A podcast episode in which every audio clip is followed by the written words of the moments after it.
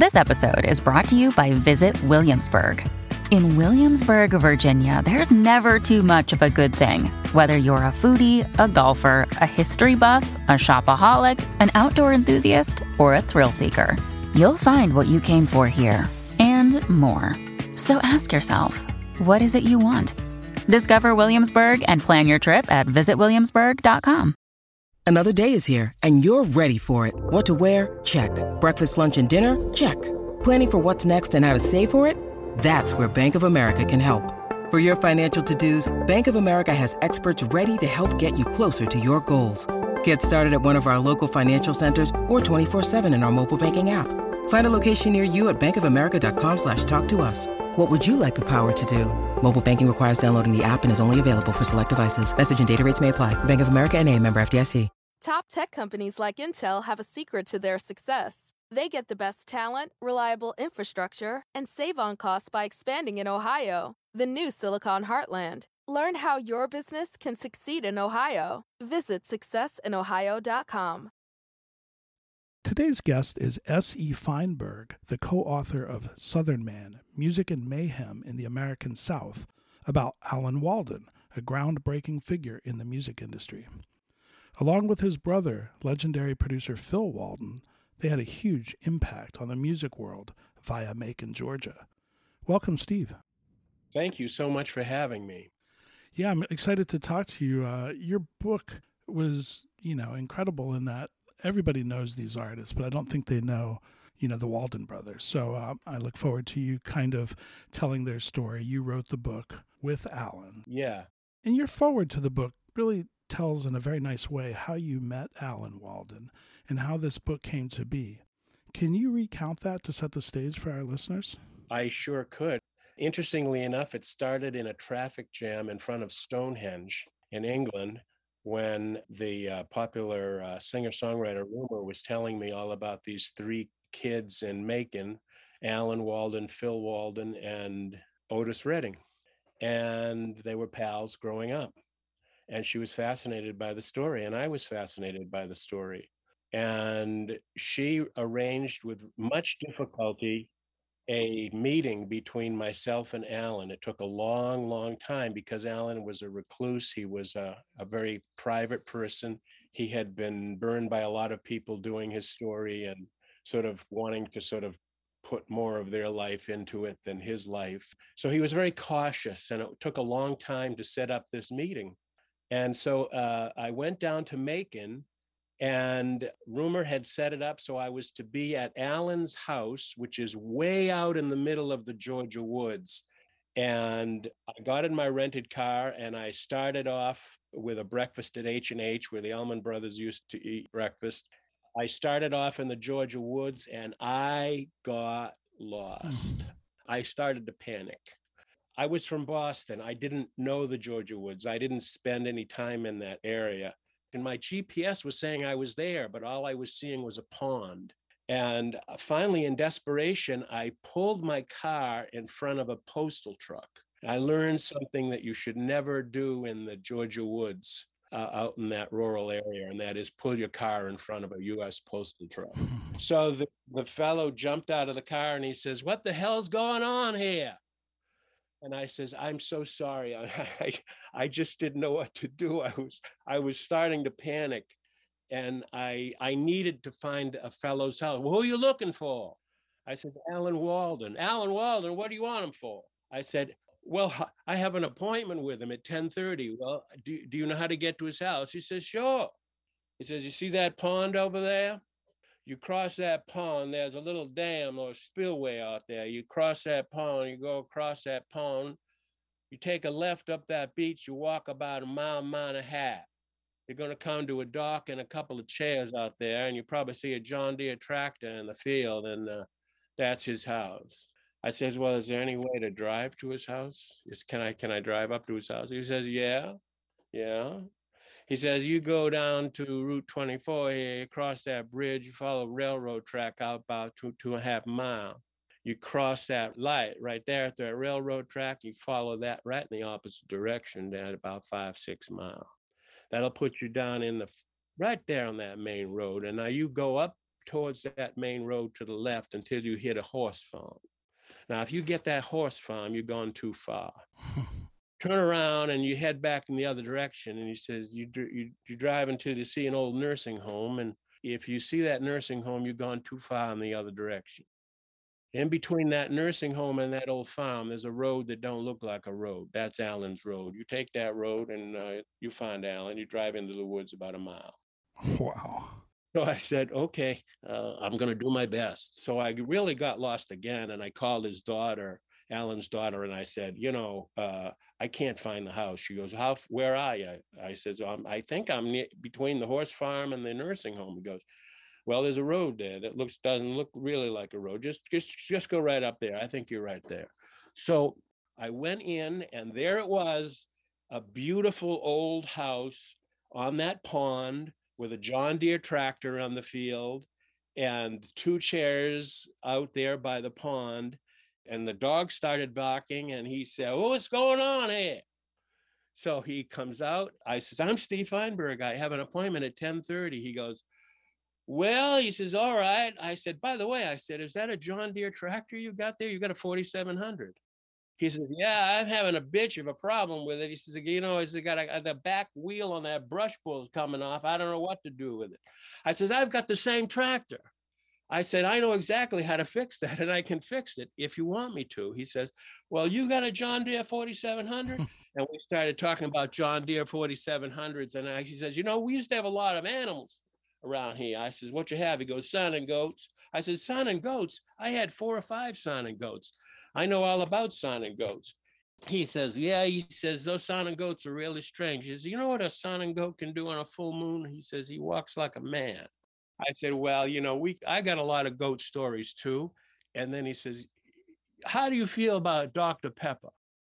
And I said, I, I like Dr. Pepper. He says, How do you like it? I says, What do you mean, how do I like it? He goes, You like it cold? You like it warm? I said, I like it right before it gets frosty. He says, That's right. That's the only way to drink it. And he went into a cooler and he got a can of Dr. Pepper and he and he put it up to my face and he went, and he says, "Do you ever hear anything more beautiful than that?" And I says, "No, that sounds good." He says, "You come into the house, let's have a couple of the Dr. Pepper." Wow. And then I realized what I went out to do was to find out if we could get along. And as it would have it, that's how it was set up. And we went in there, and I walked into this room, a cavernous, a cavernous room with every inch covered with the most extraordinary music memorabilia I have ever seen in my life, going all the way back to the 50s, going all the way back to the, going into the 70s and the 80s. It was extraordinary. Wow. But we didn't talk about music. We talked about some other things. He showed me a picture of his wife, and then he invited me back. And that's why I went there. Can we get along so that he'd invite me back? So, uh, Rumer and, and her husband, Rob Sharak Bari, we arranged it and we videotaped him for about 45 hours. And I kept visiting back and forth, back and forth, and we became friends. And the more we became friends, the more I could start to hear his voice. A big deal with me in, in doing memoirs and things is trying to find that voice of how this person actually sounds. Does he really sound like that, or is he, or is it the writer trying to make him sound in a certain way? And it takes a long time for me personally to to do that and we drove a long ways. We used to drive out into the woods and we used to drive out and, and he used to show me the spots where he used to ride the horses and pick up girls at the colleges. And we drove into town and we spent a lot of time together. And that's basically how we got together. And that's how I got the work of Alan Walden. I knew about the Walden brothers peripherally.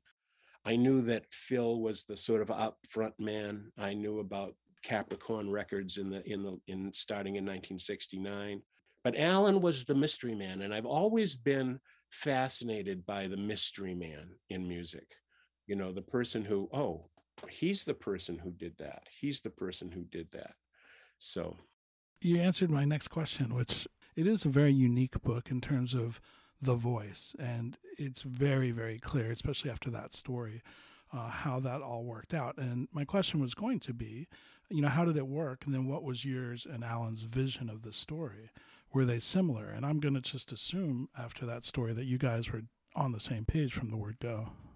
What I wanted to do was make sure that Alan was happy. You know, we, we start off with four or 500 pages of raw transcripts, and it doesn't sound like Alan necessarily, but I want every word, at least I'm going, I want to attempt every word so that when we're done, you're happy. When you sign off on this, you're signing off on your voice. And I've discovered that that was, that's a challenge. He's one of these people who are if something is pronounced a certain way, he wants it uh, pronounced a certain way.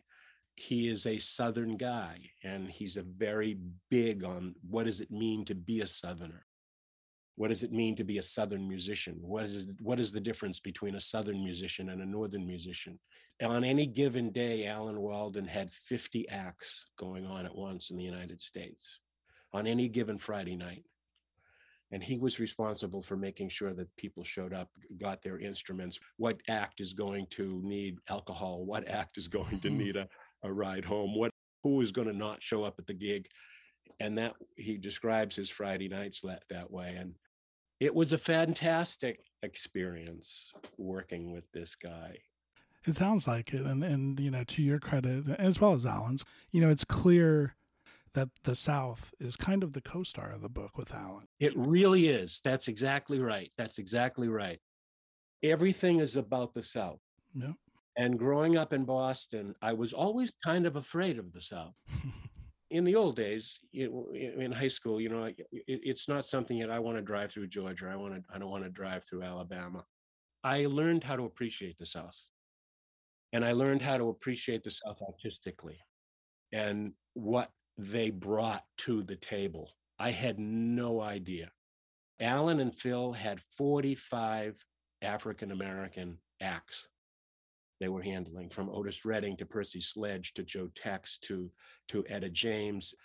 And this is before all of this, the, the sort of Southern rock and roll, which right. was a distinct Act One and Act Two.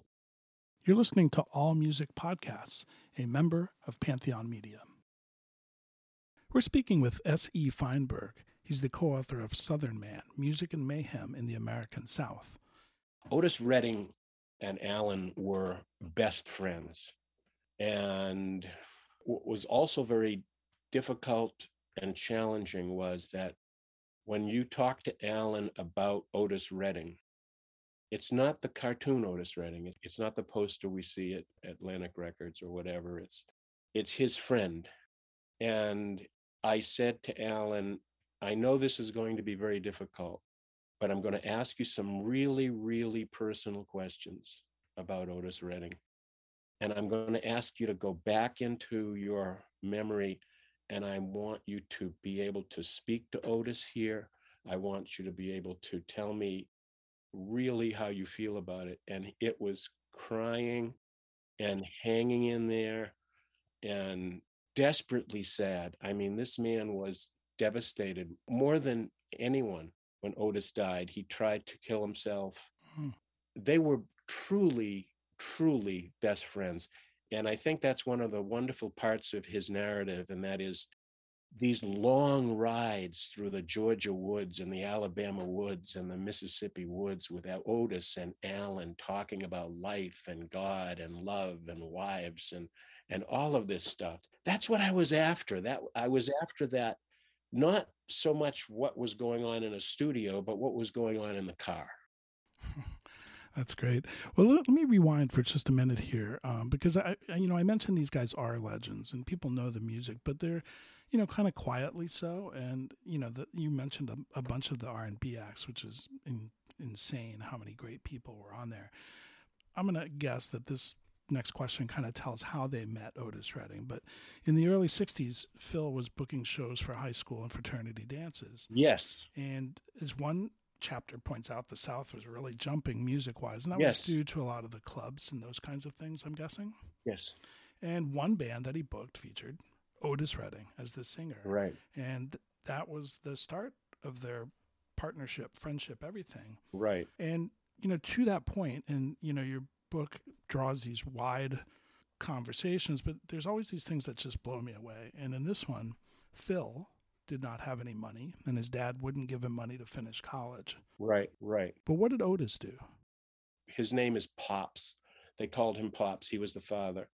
Phil was going to college. He was going to be the educated one. And Pop said, Enough about this rock and roll. You're, you're taking all the money and you're using it for these rock and roll shows. Otis went out and he says, Don't do anything. And he went out onto the streets of Macon. And I don't know if it was the the you know the card games or whatever, but he got hundreds and hundreds of dollars and he brought it back to the table and he, he put it on the table and he said to Phil, somebody's got to have an education in hmm. this company. That's that's Otis Redding.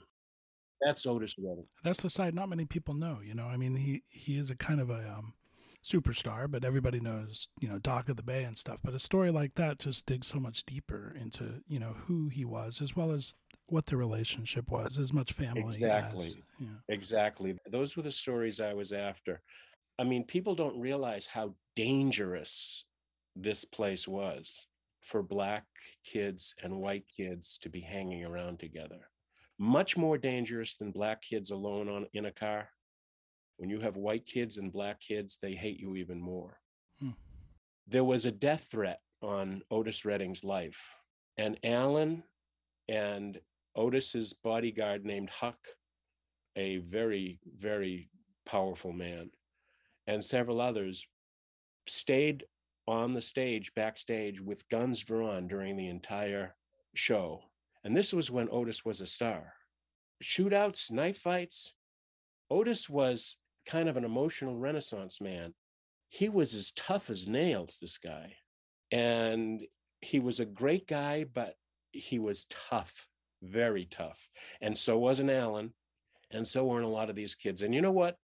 What I really learned about all of these acts, from Percy Sledge to, to Joe Tex to all these people, they were decent, hardworking. They had a tremendous drive to succeed. Some of them did, some of them didn't. And they were all very, very talented you mentioned that you know the the race problem down there at that time yeah. and and it's really interesting too because it went both ways because uh, there's some stories that you talk about when alan was out on the road and mm-hmm. Uh, the apollo in new york city was not a picnic either for for alan for alan anyway. no they've traveled to places like new york they traveled to detroit they traveled to chicago a, a, junkie tried to slice Alan's face with with some razor blades in her, in her fingers. They were at the Regal in Chicago where the Blackstone Rangers showed up, and the Blackstone Rangers, a very tough gang in the early 60s, they controlled that neighborhood. They came up to the backstage, and Alan was out getting some air. And he was white. When you say white, Alan was white. He was pale. He was small. He was white.